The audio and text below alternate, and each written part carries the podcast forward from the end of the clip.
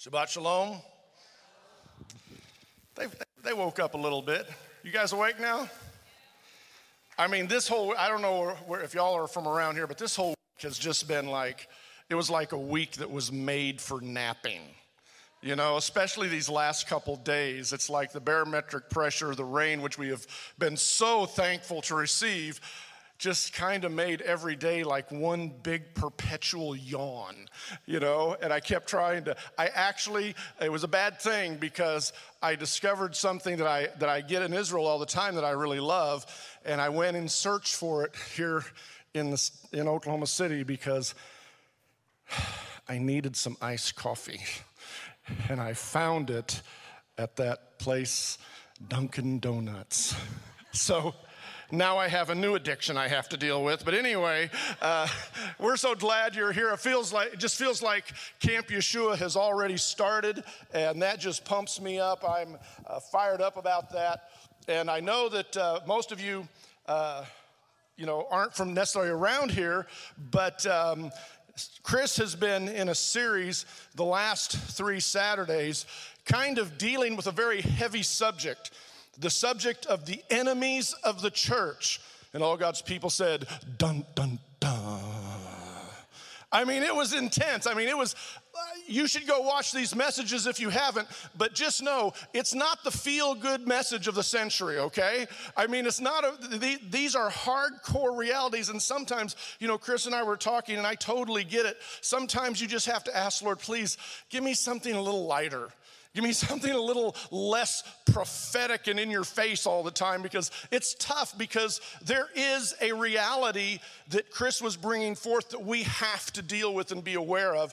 And so I was a little, felt a little awkward about telling him what I wanted to preach about today because the thing that I don't want you to think is that I'm coming, this message is to somehow temper or, or uh, disconnect from what Chris shared with us and the seriousness of these things. But when I asked Lord, okay, Lord, how do I follow that up? It was very clear love your enemies. I'm like, okay, Lord. You know, that's that one commandment. That's that one thing that you tell us where any other time, if the preacher says, and God said this, and you know, you can say, and all the church said, Amen. But if you get up there and you say, and God said, love your enemies, you get a.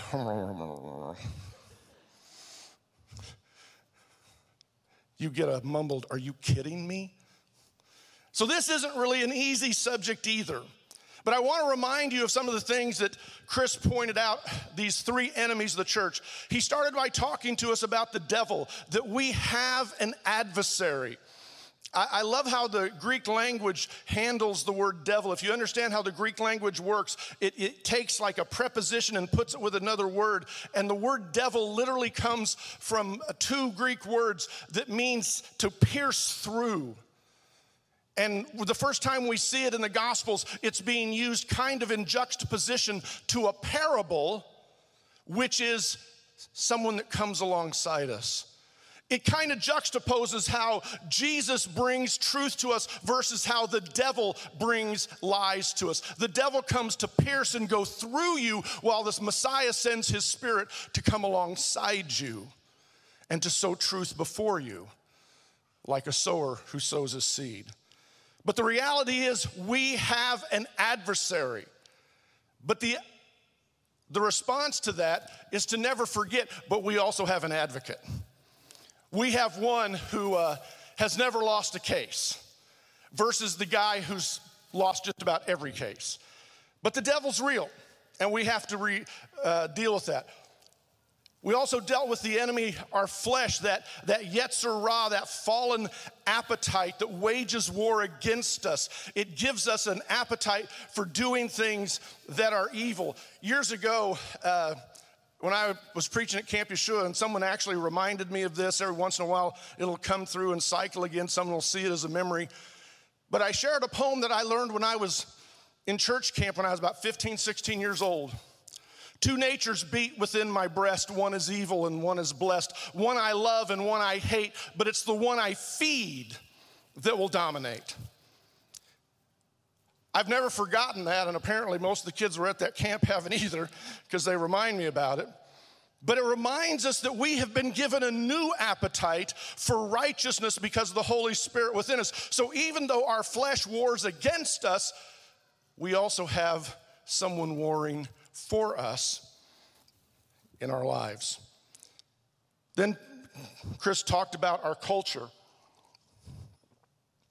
And quite honestly, nothing is as discouraging as turning on the nightly news or just modern entertainment and looking what is going on in our culture. And kids, I, I get it. I understand why you look at us old white haired people and we just seem cranky about things all the time. Am I right? It's like sometimes you're like, okay, give it a break, turn off the news. You know, for the sake of peace in your home, stop watching the news, you know, because your kids just aren't gonna understand because they don't have an America to compare to like you do. And so they don't understand why we get so aggravated. Because when we grew up, it's not that the world, it's not that our nation embraced everything that Christianity believes, everything that we believe about Yeshua, but at least they respected it. So much so that they didn't schedule things on Wednesday night because that was Bible study night, that was church night. They didn't schedule things on Sunday morning because that was Sunday go to meeting time, and they, they didn't do that. Some states even had what were called blue laws. You couldn't, uh, you couldn't buy liquor on Sunday. I, I never quite understood that one because it just seemed like you could always stock up on Saturday. But anyway, uh, it's just because of this respect. And we don't have that anymore. They, they not only don't respect our beliefs, but they are openly opposed to them. And so sometimes, you know, the kids can hear us and see us getting so frustrated about the politic and the cultural thing, and they just don't understand. And we have to be very careful to make sure they understand that while we are frustrated with our culture, we are absolutely confident in our King. And we are not afraid of what our culture is going to throw at us. I believe that with all my heart. So, all of this raises some questions. First of all, what is going on? Why all of the hatred towards those of us who believe in Yeshua and God's word? Well, let me answer that with four simple words the revelation of wrath. Paul in Romans 1 says that he is not ashamed of the gospel because it's the power of God to save and transform lives. But Paul does what a lot of Jewish writers do, a lot of Hebrew thinkers that he uses juxtaposition where you compare two things. So at the end of at end of the middle half of that first chapter, he says, I'm not ashamed of the gospel, for it is the power of God for the salvation of everyone who believes, first to the Jew and then to the Gentile. For in the gospel, a righteousness has been made known from faith to faith, as it says, and the righteous shall live by faith.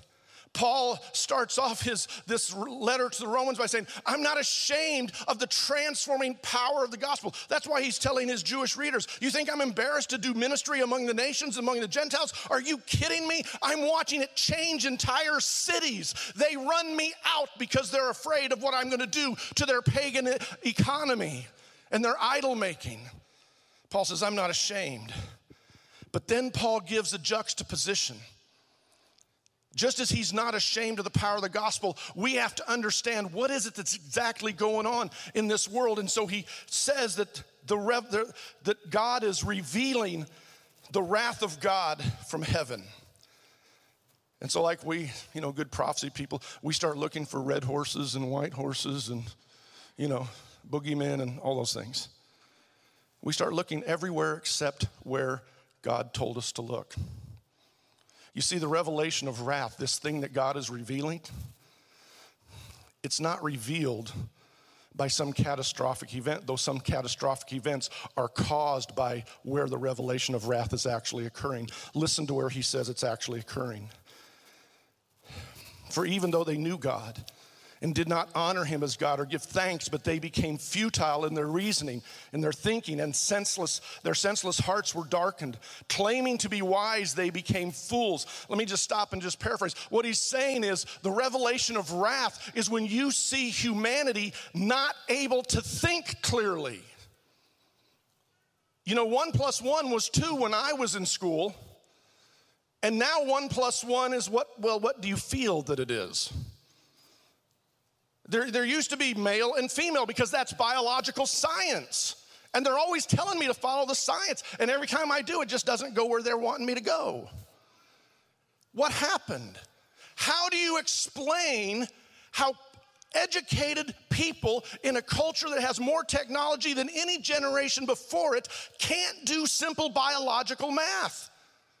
How, how is it that they can, they can say that the taking of an innocent life is more moral and noble than the preservation and caring for that life? He just told you. In the rejection of truth, you they begin to go through this process, and so this is why we see all this. Now, I'm not going to take time to read all of this. I, I am going to jump down to verse 28. It says, "And just as they did not see fit to acknowledge God, God gave them up to a depraved mind to do those things that are not proper. People having been filled with all unrighteousness, wickedness, greed, and evil, full of envy, murder, strife, deceit, and malice. They are gossips, slanderers, haters of God insolent, arrogant, boastful, inventors of evil, disobedient to parents, without understanding, untrustworthy, unfeeling, unmerciful, and although they know the law of God, that those who practice such things are worthy of death, they not only do the same, but they also practice them.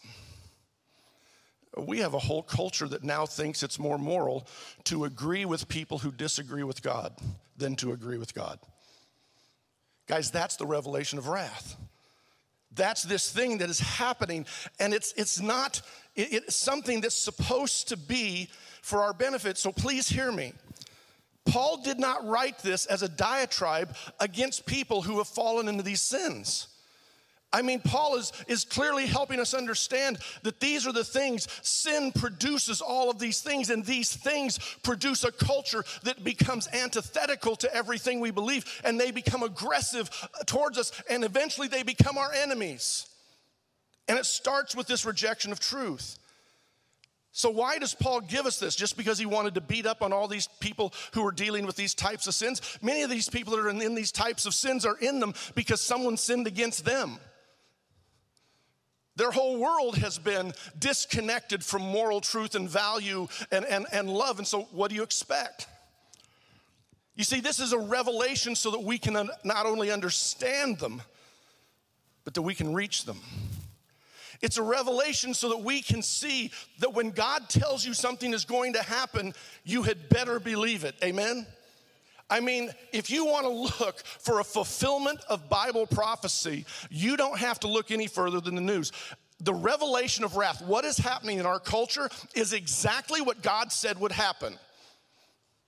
And it, He didn't do it so that the church could sit around going, Told you so. He didn't tell us this so that we would become self righteous. He told us this so that it would motivate us to righteousness. And we're going to talk about that today. You see, the revelation of God's wrath isn't so that we can hate, but so that we understand why we need to love and the power of that love. Now, we get excited when we can turn to the Bible and we see the accuracy of God's revelation coming true. And that's kind of exciting, isn't it? I mean, fulfilled prophecy is wow. Now, let me ask you a question. As excited as we may get, when we see God's word play out to be exactly true, he said, if they reject me as creator, they reject my savior. This is what's going to happen. You're going to see this degrading ability. They're just not even going to be able to think right anymore. Have we seen, do we see it? Do you, do you believe that's what we're seeing?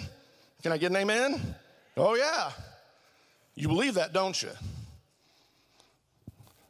Uh oh. will we believe the revelation of the Messiah's cure? Will we be as passionate about the Messiah's own words telling us, okay, how do we respond? You have heard it said, you shall love your neighbor and hate your enemy. But I say to you, say it with me, love your enemies. You didn't say it with me. But I say to you, love your enemies and pray for those who persecute you, so that you may prove yourself to be the sons of your Father who is in heaven. For he causes his sun to rise on the evil and the good, and sends rain on the righteous and the unrighteous. For if you love those who love you, what reward will you have? Even the tax collectors. Uh, do they not do the same? And if you greet only your brothers and sisters, what more uh, are you doing than others? Even the Gentiles, the pagans, do that.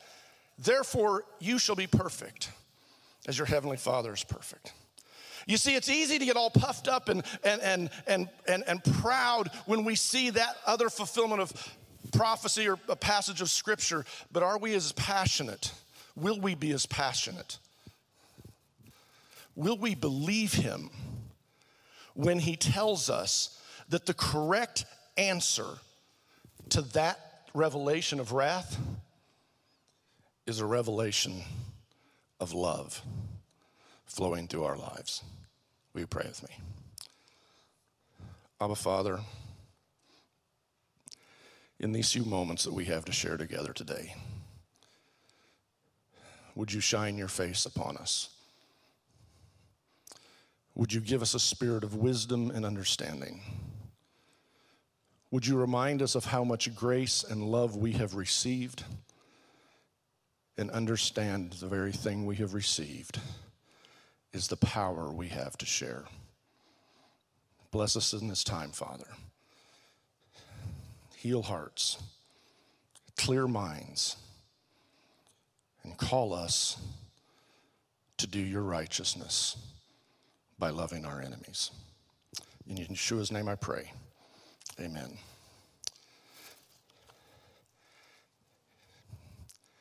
This is also a difficult passage to preach because I've got some people in my life that haven't been so great to me, like you do. I can sit right where you're seated and hear the preacher talking about love your enemies. And again, I can sit there and go, mm hmm. Yeah, in, in print and in word, that, that all sounds right. I agree that Jesus said that. And that's as far as it goes. But agreeing that Jesus said it isn't the same thing as agreeing that I ought to do it. That's a different thing. But listen to what he says. He says, Our righteousness must exceed that of the Pharisees, or you will not enter into the kingdom of heaven. And when he calls us to love our enemies, he says, so that you may be uh, sons and children of your Father who is in heaven. Man, th- those two words, so that, that's, that's terrifying. Because he's saying this is the thing that actually manifests whether or not you are truly a child of God, whether or not you are truly a son of the kingdom of God, is if you not just that you are agreeing that Jesus said it, but you're agreeing that that's the way I'm gonna live it. And that's two different things. But what would happen, and this is the question I want to pose to you today what would happen if we decided to believe as much in Yeshua's strategy for dealing with our enemies as we believed the prophetic revelation that we will have our enemies? I mean, wouldn't that be transformational, not only in our lives, but in the culture? I can tell you two things that would happen for sure. It would change some of them into our allies and our brothers in the Messiah. A revelation of love through us to them would be the thing that would reach those hearts which are reachable. But the second thing that would for sure happen is that it would change us. It would change us from the inside out.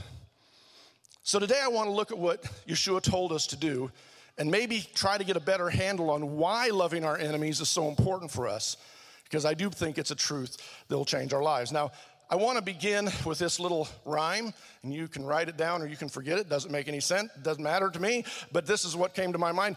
1 8 on hate. 1 8 on hate. What am I talking about?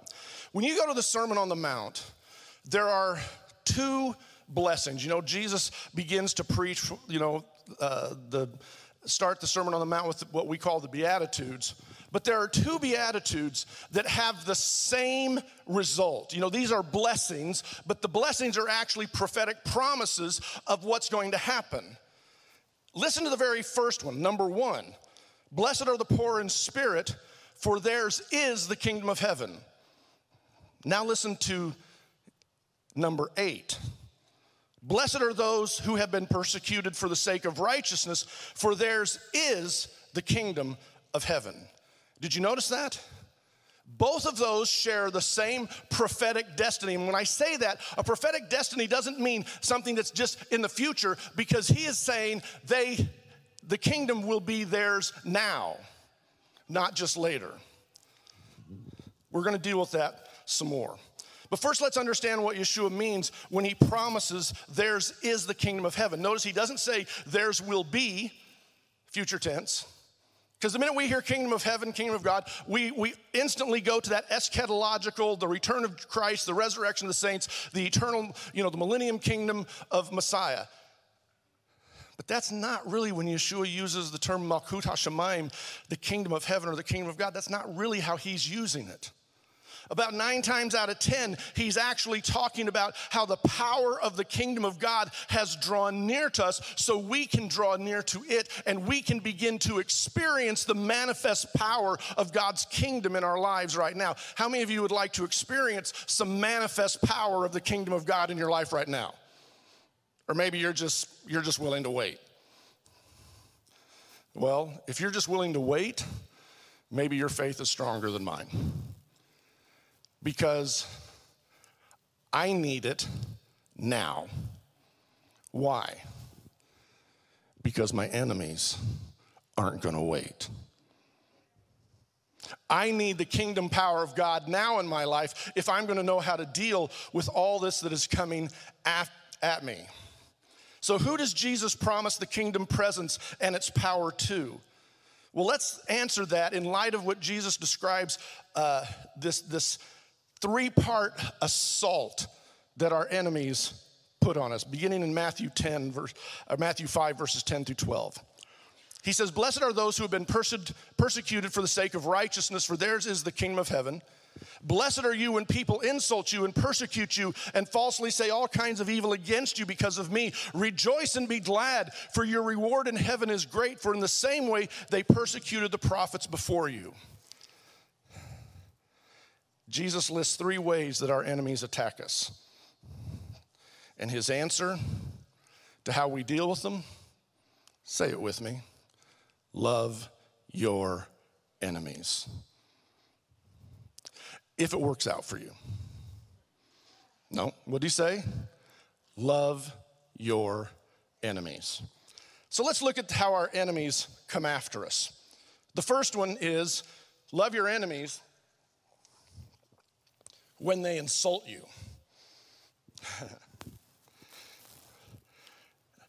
Wait a minute. When someone insults me, they are not attempting to provoke my heart to love them. Amen? But you see, our mind is not like their mind. We have the mind of Christ. So here's why you should love them for their insults. First, understand exactly what they're trying to do when they insult you. What does an insult do? Why, are why do our enemies insult us? I mean, what did we learn when we were kids? Sticks and stones will break my bones, but words will never hurt me.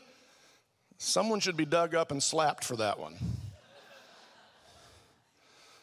I mean, okay, yes, I mean, I like, I like the intent that, that we can overcome people's words, but words do hurt. If words couldn't hurt us, our enemies wouldn't use them. So, why do they hurl hurtful words at us in the first place? Well, the answer comes in knowing the meaning of this Greek word because it doesn't just mean to, to you know, say something mean. It is something that is said, now listen to this, to disgrace you, to shame you, but ultimately to disgrace you. Why would they want to do that? This attack speaks loudly to the flesh because we want to fit in. We, we want to be liked. That means we want the favor and grace of the culture and the world and the people with which we interact every day. And one of the ways they try to control us is by disgracing us, which means separating us from the favor of our culture, separating from us from the favor of our families putting us in a light where we no longer see ourselves the way God sees us. We start looking at ourselves the way they see us. They disgrace us.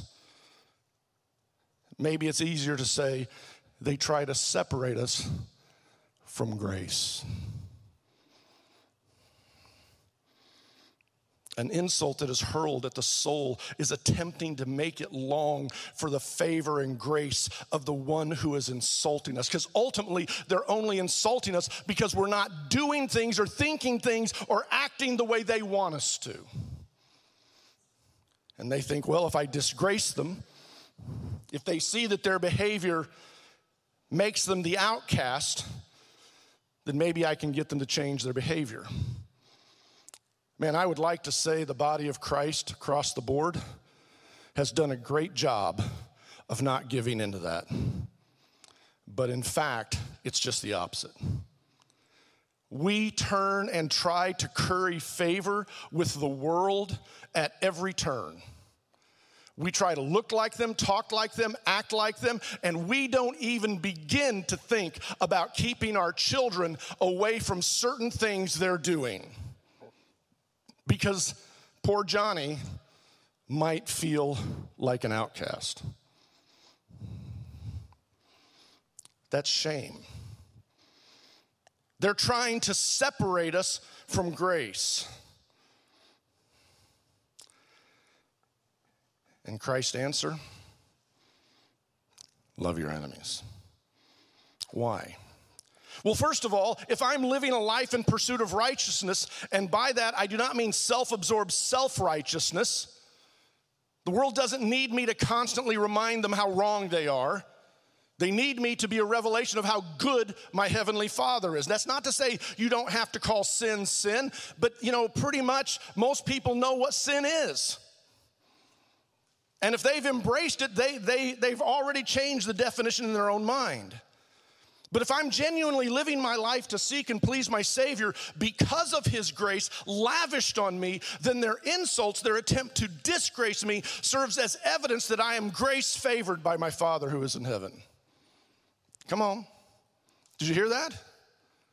Their insult becomes a fulfilled prophecy reminding me that their disgrace only reveals that I'm standing in grace. So bring it. Take your best shot. What would happen if every time someone insulted us and tried to shame us, we looked at them and said, Thank you? God love you. I needed someone to remind me today who I really am. Well, I, am I'm, I'm not trying to. T- no, no, see, you don't understand. When you disgrace me, God graces me all the more. So, what if we just learn to love them? What if we stopped their insult from going into the depths of our heart and soul because our heart and soul and mind are already filled with His grace? And you can't diss His grace. What did Paul say? What will separate me from the love of Christ? Not you, not your well worded insult, not your flowery, profane words. I mean, you know, some people can really cuss good. You know, there's an art to it. And man, they can string it together and just make you, I mean, wow.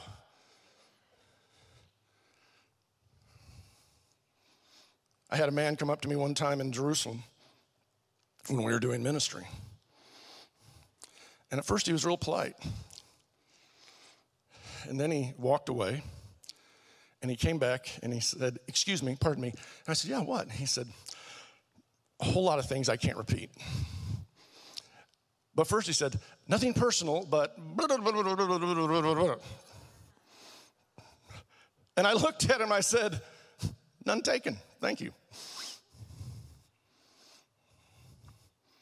What would happen if we just loved them and let their insults be the thing that increases our grace instead of decreasing it?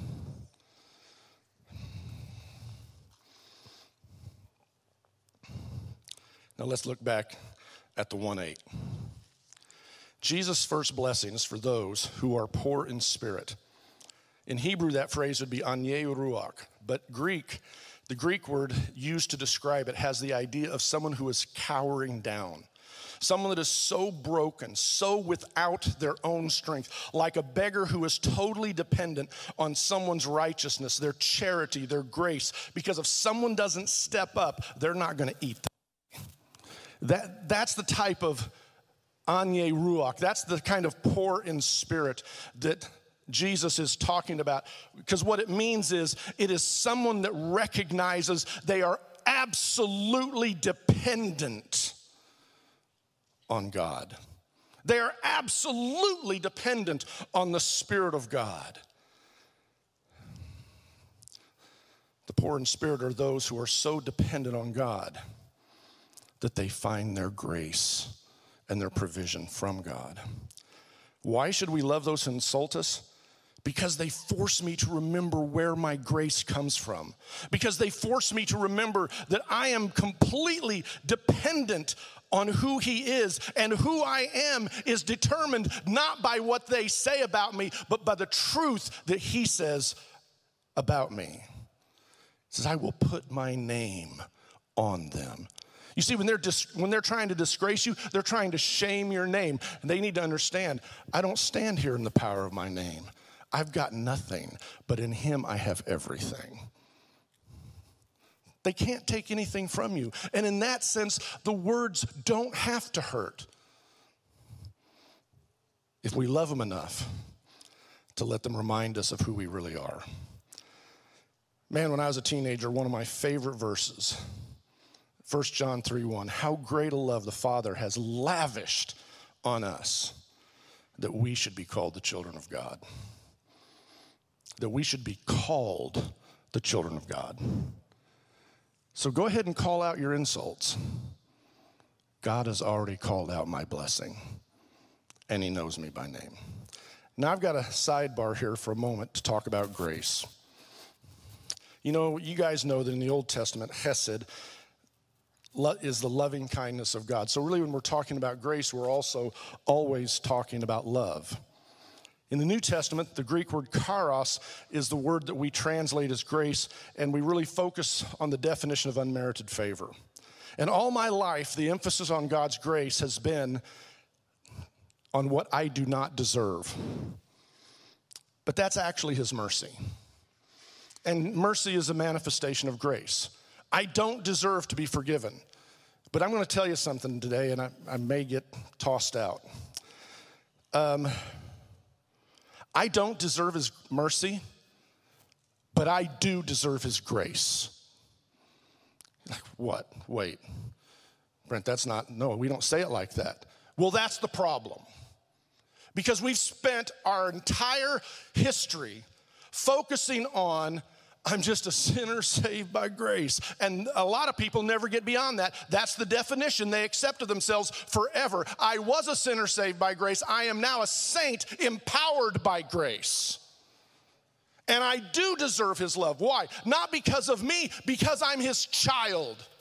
And what parent in here right now would tell your children, I'm not gonna love you until you deserve it? Grace was never supposed to take our focus off of the goodness of God and put it on the patheticness of us. Come on. I'm saved by grace because He is a loving, kind, good God. And because I'm His child, thank God I deserve it because He wants to deliver it. Now, I don't earn it, I don't have to earn it. I'm his child, and he delights to give it. Saved by grace was never supposed to keep us imprisoned taking our taking our self-esteem to a place where we we spend so much time looking at how unworthy we are that we stop focusing on what he has given. Well i got to move on. When i was in bible college we had a wednesday night program called family reunion. And the dean of the students man named david roadcup uh, would preach and at the end of the night david had this kind of way of talking, but he'd, he'd raise his hand. He just, he just had this, he wanted to say something just really special. You know, he wanted us, he wanted us to hear it. And he'd say, I just, I just really want you, I just, I just want you to know God has no negative thoughts about you. He said it every Wednesday night. And I love that we kind of sang that today because that's the truth. The world may have negative thoughts about us. They may try to disgrace us. God is just lavishly pouring out his love upon us. Amen. Number two, when your enemies, when should we love our enemies? When our enemies persecute us. You see, when our enemies hurl insults at us, it's an attempt to disconnect us from God's grace from the inside out. They're, they're trying to sow a lie within us that will change the way we live. And so it's, it's kind of an inside out kind of assault. But when that doesn't work and they can't get us to conform to their ways, they will go so far to render us powerless from the outside with actual assaults on our freedom or on our person or on our finances or on our place in society. They will, they will do actual things to physically harm us in some way. But the purpose is to disconnect us so that we are put in a place where we feel powerless. But the Bible is filled with stories of those who were physically persecuted because of the righteousness of God. Joseph and Daniel and Shadrach and Meshach and Abednego and on and on and on. And all of those stories have one common theme they survived because of the grace and love of God. We spend so much time worrying about the persecution of the tribulation that we forget that revelation was also to teach us about the power of our triumph in tri- tribulation. It wasn't about how bad we get beat up, it's about how amazing we stand. You know, when we were singing the the blessing song today, and we get to that chorus, Amen. Every second time when we would sing Amen, I would, I would sing, Here I stand. Try it. Because that's what Amen means. This is where I stand. I stand in the blessing of God. I stand in what God has said about me. Now, listen to what Paul says in a very strange verse in chapter 5 verses 10 through 12 of Romans. The law came in so that offense, sin, would increase. Wait, what? But where sin increased, grace abounded all the more. So that, so that as in as sin reigned in death, so also grace would reign through righteousness to eternal life through Jesus Christ our Lord. Paul explains that the Torah was given to instruct people in righteousness, but the minute that instruction was given, it provoked the flesh to do just the opposite.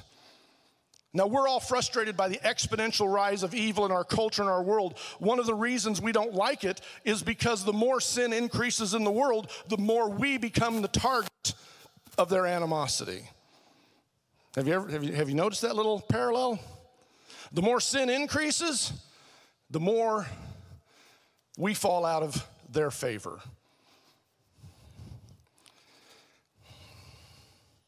But where sin increases, grace increases all the more. Why should I love my enemy? because their love of evil exponentially increases the grace I walk in. Did you hear me? Their love of evil and sin, as sin increases in the world, grace increases in the body of Messiah. Now I've got to go off on grace again because there's another thing we, we need to clarify. Grace isn't just about being forgiven because I don't deserve it. Grace is the power given to me by the presence of the Holy Spirit in my life who gives me gifts of grace. Have you ever heard the term charismatic? Charis is the first part of that. Charismatic simply means gifts of grace. And Paul is teaching us that believers filled with the Holy Spirit are empowered by that Spirit. And where sin increases, what does God's grace do? It increases all the more, it supersedes it. Now, if that weren't true, there's sin and their persecution could really begin to get me down. And it does. But what would happen if I began to realize their increase of sinfulness is just resulting in a greater manifestation of his righteousness in my life? Now, now look at me. You believe about the revelation of wrath, right? Yeah? You believe it's happening?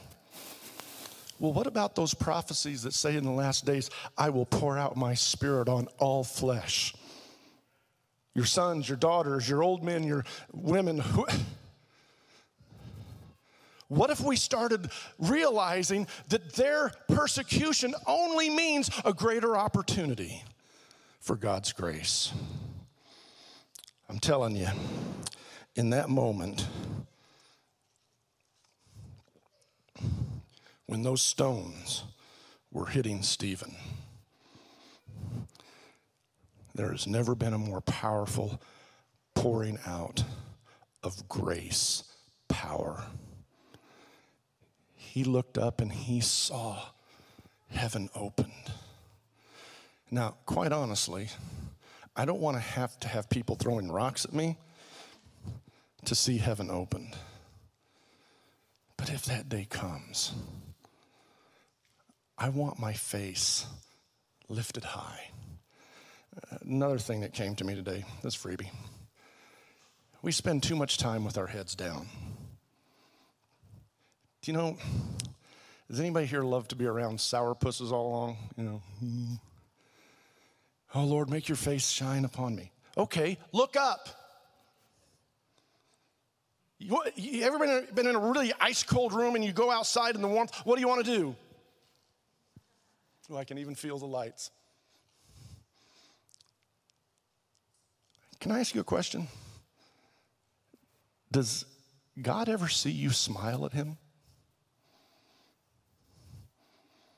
I mean, do you ever just look to the heavens and go,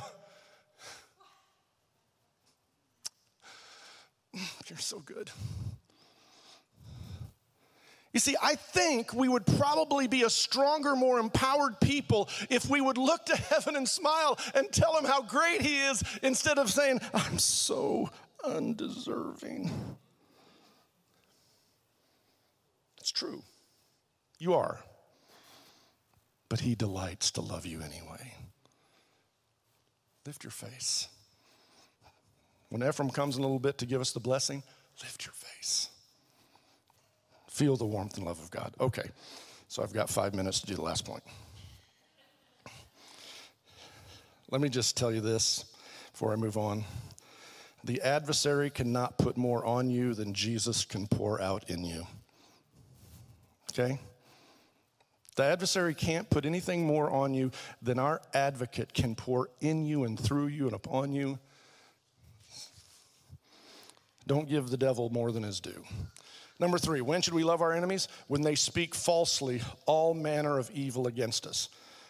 You know, sometimes the more extreme the accusation and ludicrous the accusation, the more clear truth becomes. You know, the more they try to, uh, after the Roe v. Wade thing, the, when they, they, literally came out and they started saying that uh, crisis pregnancy centers were evil. No one has to go to a crisis pregnancy center if they don't want to. They're not kidnapped and taken to those places. They, they go because they need help. They, they don't want to take the life of their baby. I mean, Doesn't truth get really, really clear when the accusation gets more and more ludicrous? That trying to save a life is immoral and trying to take a life is moral. You know, sometimes when they speak falsely and they lie about us, that they're, they're just doing what uh, Jesus says they, they're prone to do because their father is the father of lies. But our father is the father of truth. Jesus said, Don't be surprised when they spread lies about you and hate you. They did the same to me, they did the same to the prophets. You see, it's not their lies that should scare us. It, it, it's, it's, it's not the words they say that should, should terrify us. Something far worse could be happening their silence. They only speak against those they see as a threat. And if the church has gotten so comfortable and so worldly, that's what they want. They're fine if we keep going to church as long as we preach their gospel.